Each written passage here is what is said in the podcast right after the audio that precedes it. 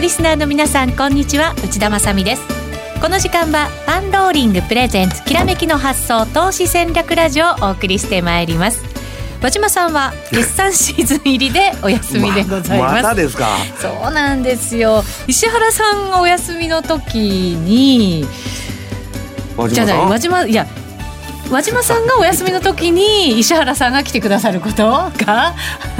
多い。そんな感じがしますけどね。いやそんなことはないでしょう。そうですか。はい、はい、さあ進めていきたいと思います。今日のゲストです。現役ファンドマネージャーの石原潤さんです。こんにちは石原潤です。よろしくお願いします。よろしくお願いいたします。さて10月7日先週の土曜日に投資戦略フェア 2017in 大阪が、はい。開催されました、はい、すごい賑わいでしたね。いやなんかよく覚えてないんですけどとにかくあのご来場の皆様ありがとうございます、はい、いやその前の週からすごく忙しくてお忙しそうでしたもんね。してましたんで番組も続いてましたし、ね、なんかあのコンピューターとちょっとしばらく格闘してるんでまあ、資料作りとか。えいやいや資料作りじゃないんですけど。そうなんです、えトレードですか？トレードのあれでそで、ね、それであとはですね、ええ。ー、なんだっけ、えーここに来てまあ本当に新しいシステムをまあいくつか作ってるんで、はい。まあ、そっちのでドタバタしてましてで風邪もひいてしまいましてなんか今日ちょっと喉の調子が悪いとか。金曜日から風邪ひきましてですねちょっとお聞き苦しい面があるかと思うんですけどよろしくお願いします、はい、多分今聞いてる感じではなんとか乗り切れそうな感じがしますので。あそうですかね、はい、はい、よろしくお願いいたしますえー、さてその投資戦略フェア 2017in 大阪ですがなんと今回は3000人近い投資家の皆さんがお集まりいただいて、はい、大盛況だったということでございます。3月にはまた東京で開催となりますので、ぜひこちらもお楽しみになさってください。さてここでそのパンローリングからお知らせです。10月22日日曜日は FX 主婦トレーダーの悦子さんのセミナーが開催されます。悦子さんは某 FX 会社の稼いだトップ10にランキングされるなど、主婦として忙しい傍ら、限られた時間で素晴らしい成果を収めていらっしゃる方です。えそしてもう一つ、人気の投資カレンダー2018がいよいよ今月発売となりました。大山川源太さんだけでなく、山中康二さん、藤本信之さんが協力タッグを組んでリニューアルしたカレンダーでございます。どちらも番組ホームページから今すぐお申し込みください。以上、パンローリングからのお知らせでした。それでは番組進めていきましょう。この番組は投資専門出版社として投資戦略フェアを主催するパンローリングの提供でお送りします。たまに言う人いるんでさて、それではここからは、あ現役ファンドマネージャー、石原淳さんに引き続きお話を伺っていきたいと思います。よろしくお願いいたします。なんか和島さんいないと、バタバタした感じで番組進んでますが、大丈夫でしょうか？大丈夫ですよ。はい。さて、今日のお話になりますが、はい、まずはどのあたりからいきましょうか？いや、あの、とにかく、まあ、あの、アメリカの株が強いと、でまあ強いです、ね、予想以上の強さなんですね。はい、でまああのラリー・ウィリアムズなんかもまあちょっと見通しがまあつかないみたいなことも言ってましてですね、まあそれほどの強い相場なんです。今年って確かなんかもしかしたら危機があるかもしれないっていうのが最初の見通しだったような気がするんですよね。危機はまああの十分もうあの至る所にねあのバブルの兆候は出てるんですけど。火種はあると。はい。それがですね、まあ、バブルの終わりを実感しにくい、まあ、じりじり、じりじり、うん、まあ、少しずつ上がっていく、まあ、えー、熱狂感がないんですね。IT バブルのの時だとか、で、それはまあ、全、全セクターがバブルしてるから、そういうことになってるんですけど、はい、まあ、あの、ちょっとですね、あのー、これ、まずは、あの、資料を持ってきましたんでね。はい。まあ、早速もう、ニューヨークダウの週足から見てもらいたいんですけど。はい。ユーストリームでご覧いただくことができますので、はい、番組ホームページからそのユーストリームに入ってください。これ、まあ、ちょっとラジオ聞いてるお客さんには、まあ、チャートは見えないんですけど、はい、あのー、もうこれ、ちょっと私もですね、これ、ラリー・ウィリアムズの、えー、順張りシステム。彼が、はいえー、1980年代に作った順張りシステムなんですけどね。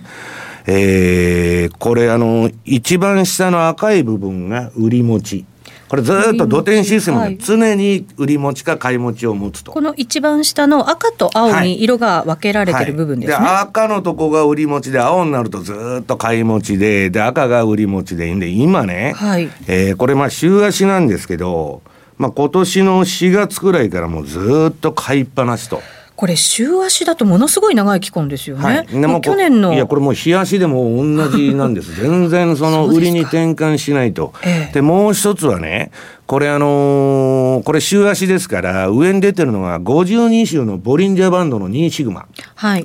これが赤のバンドで出てんですけど、これをね、2シグマの外に今の相場って飛び出してるんですよ。本当だ。ちょっと出てますね。はい、で、あのー、いや、何回かね、これ、あのー、去年のトランプラリーの時とか、今年のまあ1月、2月相場とか、今回、まあ大きく飛び出てるの3回目なんですけど、はい、まあこれをもってですね、まあ、あの、相場が皆さん2シグマの外で展開されるということは、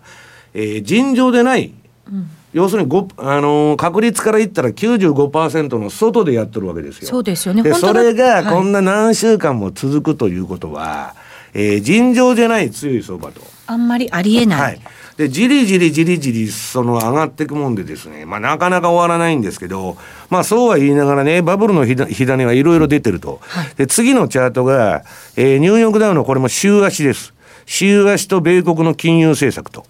で、これ見てもらうと、あの、リーマンショック、いわゆる金融危機の後ですね。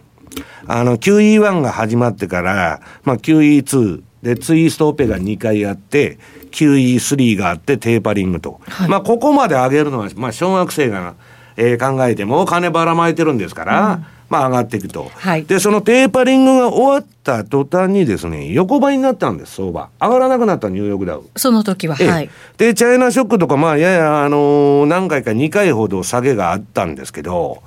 その後ですね、通常はこのテーパリングが終わって、えー、いよいよ金融正常化に動くということで、相場が下げに入るだろうと。はい。いうのが、えー、まあ、大方の見方だったんです。それはもう、あの、教科書的なね、はい、上げ9年目ですから、うん、ところがそこでトランプが大統領になってですね、まあ、当初は彼がなったら、まあ、めちゃくちゃになると、えー、株安、ドル安だと言ってたのが、まあ、逆になって、で、相場がわーっと息を吹き返したわけです。はい。で、トランプなったのはいいんですけど、議会とうまく、まあ、あの、何やっても議会に跳ねられちゃってですね、経済政策が一つも出てこないという状態が続いてたんですけど、あの、ここに来てですね、そのトランプが共和党か、共和党でも議会通さないということで、怒りまくっちゃって、はい、民主党と組んだ。そうですよね、税制改革で民主党と組んで、で、今度また何かあったら共和党と組むかもわかりません。事実上の無党派になっちゃったんです。トランプさん自身が。はい、彼は1990年代までは民主党員だったこともあってね、まあ選挙の箱として、えー、共和党から出たと。だけど、今は無党派になっちゃったんで、どっちとも組みますよと。はい、そうすると、まあトランプが議会対策をうまくやればですよ、今言っとるその減税、で本国投資法ね。はい。で、あれで帰ってきたので、またその自社株買いが出るとか、配当が増えるとか、まあ設備投資が出るとか、まあ設備投資はわかりませんけど、まあいろんな憶測が出て株上がるんだということになっとるわけです。で、ボルカルールも、まあ撤廃、全部撤廃されるかどうかわからないけど、それもやるって言ってますんで、はいこれまあトランプラリーの第2弾が始まってると。はい。いう図式なんです。今だからバブルの兆候は出てるわけじゃないですか、はい、それがだから本格的なバブルにこれからさらに入っていく、はい。はい、で本格的なバブルというのはですねまああの第四次産業革命とか言われてるその IT の一角っていうのはいつでも強いんですよ、まあ下げてきたらまた買われる下げてきたら買われるっていうのをやってるんですけどバブルというのはですね、基本的には株式市場において、えー、日本の80年代後半もそうなんですけど、えー、ごあの金融株がバブルするんです。金融株が走ると、もうバブルの、はい、まあ、合法と言われてるんですね。で、今、それの、まあ、証明するような現象としてですね、えー、次、これ、あのー、し番組資料で、ゴールドマン・サックスの冷やし。はい。これがですね、あの、半年間以上休んどったこの相場。トランプラリーの時ものすごい買いトレンドが出てるじゃないですか。はい、出てましたね。で、その後もう横ばいで、何も動かないと、まあ、一回売りトレンドがまあ3月頃にあったんですけど、えー、トランプへの失望からですね。で、今、また買いトレンド相場が展開されてると。そうですね。今年のだから頭ぐらいにつけた高値を今目指してるところ。はい、ね、これのチャートは、えー、っと、アメリカの10年国債のチャートと売り2つなんですね。そうなんですね。はい、で、とにかく金利も上がって、まあ、あの、金融機関のね、あの、資産売却もあるんで、利ざやが、まあ、増えてですね、うんまあ、うんぬんと、まあ、何でもいいとこ取りしとるんですけど、はい、で、これ、冷やしだけだったらいいんですけど、次にゴールドマン・サックスの週足。週足、はい。これもですね、このトランプラリーの大相場が終わった後、これ、ロングって灰色のえー、シグナルが出てここぐわーっとこれ大相場取らなきゃダメなんですけど、これが買いのところですね、はい、その後標準偏差と ADX がピークアウトしてずっと調整相場だったと。で今内田さんこれ買いトレンドになってるじゃないですか。なってます。また灰色になってきました、はい、で私のねそのビッグトレンドの定義というのは週足でも日足でも両方トレンドが出てると。これは結構相場が走る可能性があるわけです、ね、週足と日足ともにってことですね、はい、はい、だからちょっとですねまあ楽観相場って言ったら楽観相場なんですけどえー、トランプがうまく、えー、議会をまとめて、ね、まあこれから話しますけど、FRB 議長。はい。これが彼のね、えー、思うような人が、えー、就任したらですね、えー、今、運用者の間では、まあ、最大中3、中間選挙ぐらいまでバブルが延命してもおかしくないと。イエレンさんは今引き締めの方向に動いてるわけじゃないですか、はい、でもトランプさんの息のかかった人が FRB 議長になれば、はい、引き締めもさらにゆったりしたものになって、はい、バブルが作りやすいってことになるわけですかね。でまあその前にねニューヨークダウの冷やしも持ってきましたんでちょっと見てほしいんですけど、これもですね、まあ、循環的なこれ買いの相場ばっかりでしょ内田さん、そのロングロングロングともう標準偏差とね ADX が低い位置から上がってまあ今年のニューヨークダウの相場ほどいい相場はなかったっていうくらい素晴らしい相場なんです。綺麗ですよね、はい、しっかり上がって調整して恐ろしいのは、この前直近の相場で言うとね、これ9月に1回標準偏差も ADX も下がりかけとったんですよ。はい。で、それが高い位置からまた今さらに上がりだした。これね、ダブルループというパターンで、えー、舐めてると相場暴走すると。だから、この相場は売ったらダメなんですね。少なくとも、えー、そろそろいいとこまで上がったから利食いするのはいい。はい、あるいは押したから押し目買いするのはいいんですけど、ちょっと売りは怖いと。はあ、これ暴走する相場にさらに入っていく可能性がある、うん、ダブルループパターンというのはまあえっと、リスクも高いんですよ。だから相当その、ボラティリティレベルの高いとこから相場がまた買いで始まってるわけですから、あれなんですけどね。で、ただ、その、今は超楽観なんですけど、はい、12月になれば、いろいろことが起こるだろうと、その債務上限の問題からね、うん、あまたね。果たして減税がまあ年内通るのかどうか、で、議会もね、その共和党の、例のフリーダムコーカスというですね、まあ、原理主義者ですね、ファンダメンタリストが、あのトランプがね、民主党の政策を丸飲みしてやっとると、それに黙ってるのかと、うん、いろんな問題が出てくるわけです。はい、ただ、それまでは、えー、危機は先先送りされちゃった。とりあえず12月までは。はい、で、超楽観で、それが崩れるかどうかというのはね、この前トランプが出てきて、えー、2、3週間以内に FRB 議長を新しい、はい、決めると。言ってましたね、そういえば。言ってたんです。で、えー、結局相場というのはですね、その今の相場っていうのは、まあトランプの政策期待で、えー、上がってるんですけど、根本は中央銀行の金融政策っていうのは一番大事なんですね。はい、で、えー、かつてのその古くは70年代のニフティ50相場、2000年の IT バブル、で、2007年のサブプライム住宅バブルの崩壊、うん、こういう下げというのはですね、すべて、はい、えー、政策金利の引き上げ、引き上げがトリガーになって、相場が崩れてるんです。はい、だから先ほども言ったように QE3 が終わった時に崩れてもおかしくなかったのに、中央銀行の政策をトランプが肩代わりする形で減税だとかメキシコに壁作るってぶち上げたわけですよ。はい、それでえー、上がっあの持ち直したと。で、今はそのトランプが言ってた政策が現実化するかもわからないという期待で持ち直してるんです。だけど、その今言いましたように金利が上がるっていうことはとにかく良くないんですね。うん、でトランプとしてはあの人昔あの選挙運動中はですねイエレンのこととかボロクソに言って FRB 批判をしとったわけです。はい、でところがね最近言うことが変わってきて金利は低い方がいいんだと。うん、ね。でなんかまあとにかく話を聞いてると彼はバブルをこのまま温存してですね株も上がってるのは自分のおかげだって言ってるんですよ。あそんなこと言ってるんですか、自分で自画自賛しとる、はい、それでえー、どうも中間選挙まで今のこのゴルディロックスバブルですね。これを延命させようという姿勢になってるんじゃないかっていうのが運用運用者の見方なんですね。はい、で仮にイエレンが金利上げて相場がひっくり返ったと。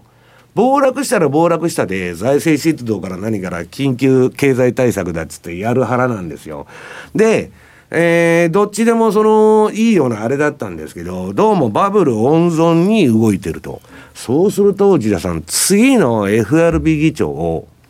まあ誰にするかと。はい重要ですよね。でイエレンだとかなんだとか、まあ、4人ぐらい面接したと。うん、でイエレンはねもうそのまあ自分の親方みたいなスタンレー・フィッシャーがえー、ボルカールールのねそのあれにすごい怒ってるわけですよ、はい、その撤廃するとは何事だと。またバブルの蒸し返しじゃないかと。でそれはイエレンもね、えー、ボルカールールは絶対守らなきゃダメだと。言っとるわけですよ、はい、そうするとトランプの意にそぐわない。そうですね。そうなりますよね、うん、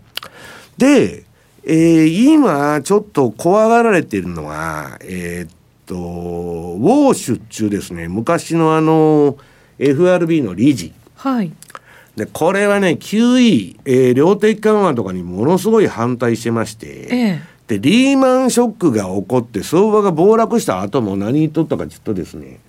えー、インフレの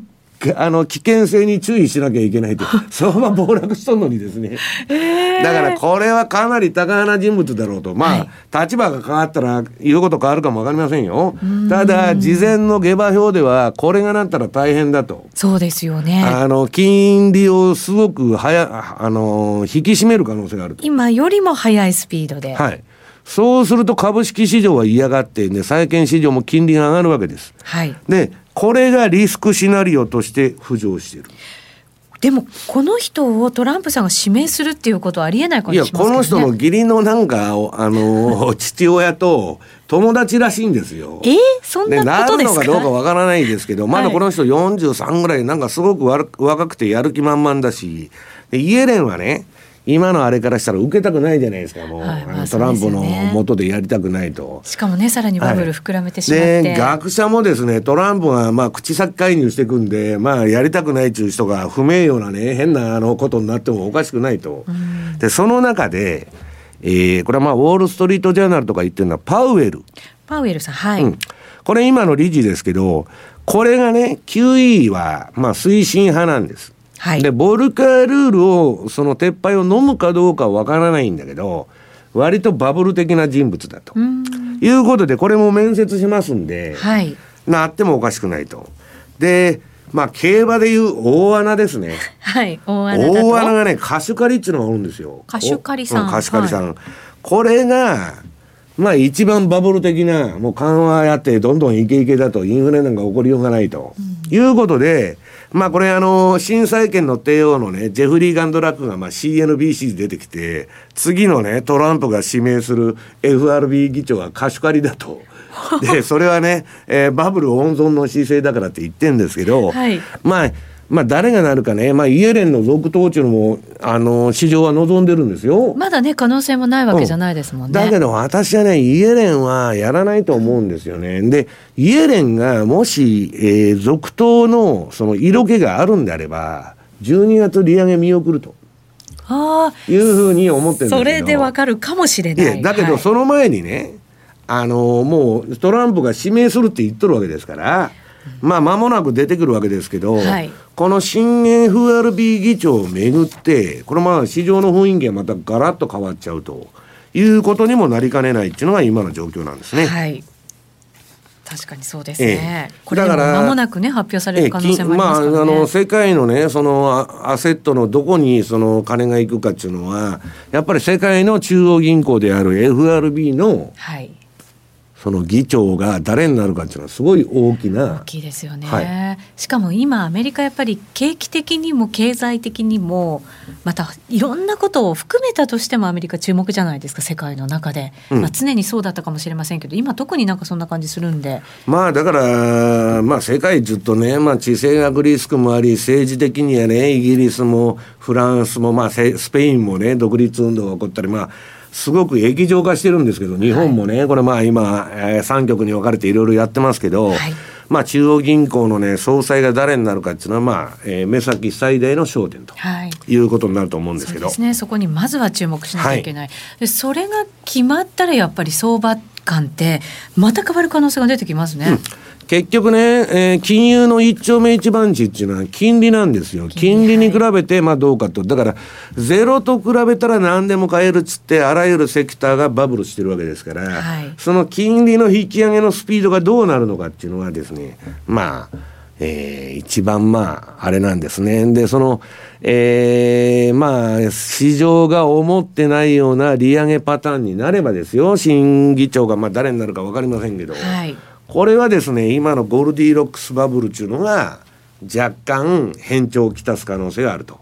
いうことだと思うんですけど。はい、なるほど。そこをじゃあ見つつということになりますけれど、はい、やっぱりこれあれですね、金融市場によっては全然受け止め方が違うというか、債券相場は全然やっぱりね、なかなか金利も上がっていかないしっていうのは、うん、引き続きじゃないですか。10月から資産売却すると言っとるのに、はい、まあ利上げもしてですよ、その長期金利の上がり方がやっぱり鈍いと。そうなんです、ね、だからウォール・ストリート・ジャーナルなんかはね、私はまあトランプラリー第2弾と言っとるんですけど、それは非常に冷めたものになるんじゃないかと。その第1回目のあのトランプラリーの熱狂とは全く違うということなんですね。ただね、えー、これまあ、えー、っと、このトランプの政策期待ということで、あとまあ日本の方のこともちょっと触れておきたいんですけど、はい、えー、まあこれ日本の方は選挙前は高いという話で。そうですよね。そういうんで今なんか買われてる感がねあります強い相場になってると。はい、今日も132円80銭、はい、高2万823円51銭、でこれあの日経平均の冷やしというのはあると思うんですけど。はいはいこれずっと長く休んでて、こんで休んどった後に売りトレンドが8月に出て。ああ、出てますね。はい。で、そこからまた売りトレンドの調整をえ、えー、経てですね、今、すごい買いトレンド相場になってると。一気に切り替わりましたよね。はい、だからエネルギー貯めてた分バーンと一気に来たと。はい、でね、えー、私、まあ、先ほど冒頭に申しましたように、今、まあ、いろんなシステムを、まあ、作ってるというのもあって、あとね、えっと、昔からやってるシステムを、まあ、いろんなところに今移植しとるんですね。あそうなんですか、ええ、でこれから、まあ、あのそのパンローニングさんの方でも、まあ、もしかしたら紹介していくかもわからないんですけど、えー、次にこの日経平均の冷やし逆張り売買システム。逆張り売買システム。これは先ほど見ていただいたあの標準偏差ボラティリティトレードのチャートはですね、もう順張りの、うん、えー、もうその場に素直についていくと。はい、次、これ逆張り指標なんですけど。逆張り珍しいですね。いや、そんなことないですよ。そんなことない私逆張り結構してますよ。この56、年は。特に逆張りの比率を上げてるんですけど。あそうなんですか。これね内田さん、まあ、小さくて見にくいんですけど、うん、えー、三角のマークが買いシグナル三角。この一番上のチャートですかね、まあ、小さくてね、申し訳ないんですけど。ひし形のマークが、売りシグナル。あ、なるほど。三角とひし形があるんですね。下に出てるのが、だから、あの、全部買いで、はい、上が売りですよ。ありました、ありました。はい、はいで、これもですね、非常にうまくワークしてまして、はい、まあなんでうまくいってるのかよくわからないんですけど、これはね、えー、っと、ただ標準偏差ボラティリティトレードと違って、ある程度ね、パラメーターを、まあ、オプティマイゼーション。はい、まあ最適化する必要はあるんですけど、うん、まああの非常にまあ逆張りも順張りもまああのうまくいってるというかまあ今の時点ですけどね。でまあ日経平均はその前まあ3か月ぐらい相場なかったんですけど、はい、その間もこういう逆張りを使っていくと非常にうまくいってると。相場に合わせてやっぱり使うシステムもしっかり変えていかないといけないのかもしれませんね。もうね、あのいやシステムを変えるのともう一つはね、えー、えーまあ、だんだん人間って年を取ってくるわけですよ。はい。と体力とか反射神経が弱ってきて。それはありますよね正直にね、ね、私のような、まあ、あのズボラな人間はですねもうあの夜起きてやってるのは嫌だと、い、うことになりまして今、あのいわゆるアルゴリズム取引ですね。あの自動売買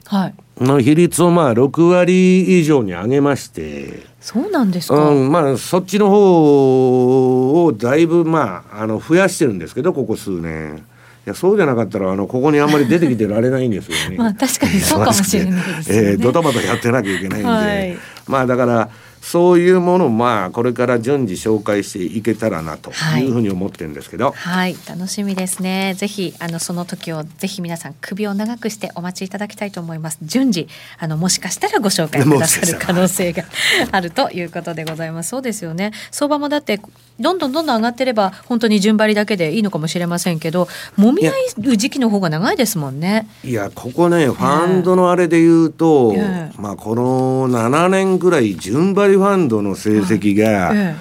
非常に悪いんですね、全体的に見るとですよ。それも、はい、もとも儲かってるファンドもたくさんありますけど、非常に悪くて。で順張りが儲からないということは、はい、裏返せば逆張りやりゃ儲かると。そうですよね。単純に考えるはい、ただ逆張りもじゃあ儲かるかというとですね、それはそれにちゃんと市場の変化に応じた逆張りをやらないとですね、えー、なかなか取れないと。そうですよね。タイミングも重要ですしね。はい、はい。それを教えてくれるシステムになるかもしれないということでございますので、ご期待いただきたいと思います。はい、さて、ここで改めてパンローリングからのお知らせです。10月28日土曜日に石原さんのセミナーが名古屋で開催されます。そうそう、これ米国株のセミナーでね。そうなんですよね。私あの米国株のあの個別株のあの売買やりすぎまして風邪ひいたと。そういう理由でしたいやそれでね、はい、このまああのマネックス証券さんのねトレードステーションを使ってやってるんですけど、はい、このねトレードステーションは道具としてなければならないツールになってるんです。そうですか。というのは普通は、まあ、何やったって冷やしとかねえー、週足とか、あるいは4時間足とか1時間足とか、トレードステーションって37分足とかね、156分足とか自分で勝手にいくらでも作れるんですそうなんですね。そんなデータが取れるというのは、まあ、他にないんですね、はい、で誰もやってないタイムフレームで取引ができると、はい、これは相場にとってものすごい有利なんです、はい、はい、ぜひそちらもですね武器にしていただくためにこのセミナーに。名古屋の方にぜひおいでください、おいでください。お待ちしております、えー、詳細はですね番組ホームページでご覧いただくことができますのでまずは番組ホームページチェックしてみてください。以上パンローリングからのお知らせでした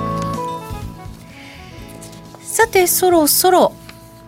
お別れのお時間が近づいてまいります。あはい、あります、あります、はい、はい。この後ありますので、また引き続き番組ホームページからユーストリーム入っていただきまして、ご覧いただきたいなと思います。大丈夫ですか、喉の調子。なんとかあの番組内ぐらい持ちそうかなと。そうですね。ユーストリー頑張ってください。はい、よろしくお願いいたします。応援の声もお待ちしております。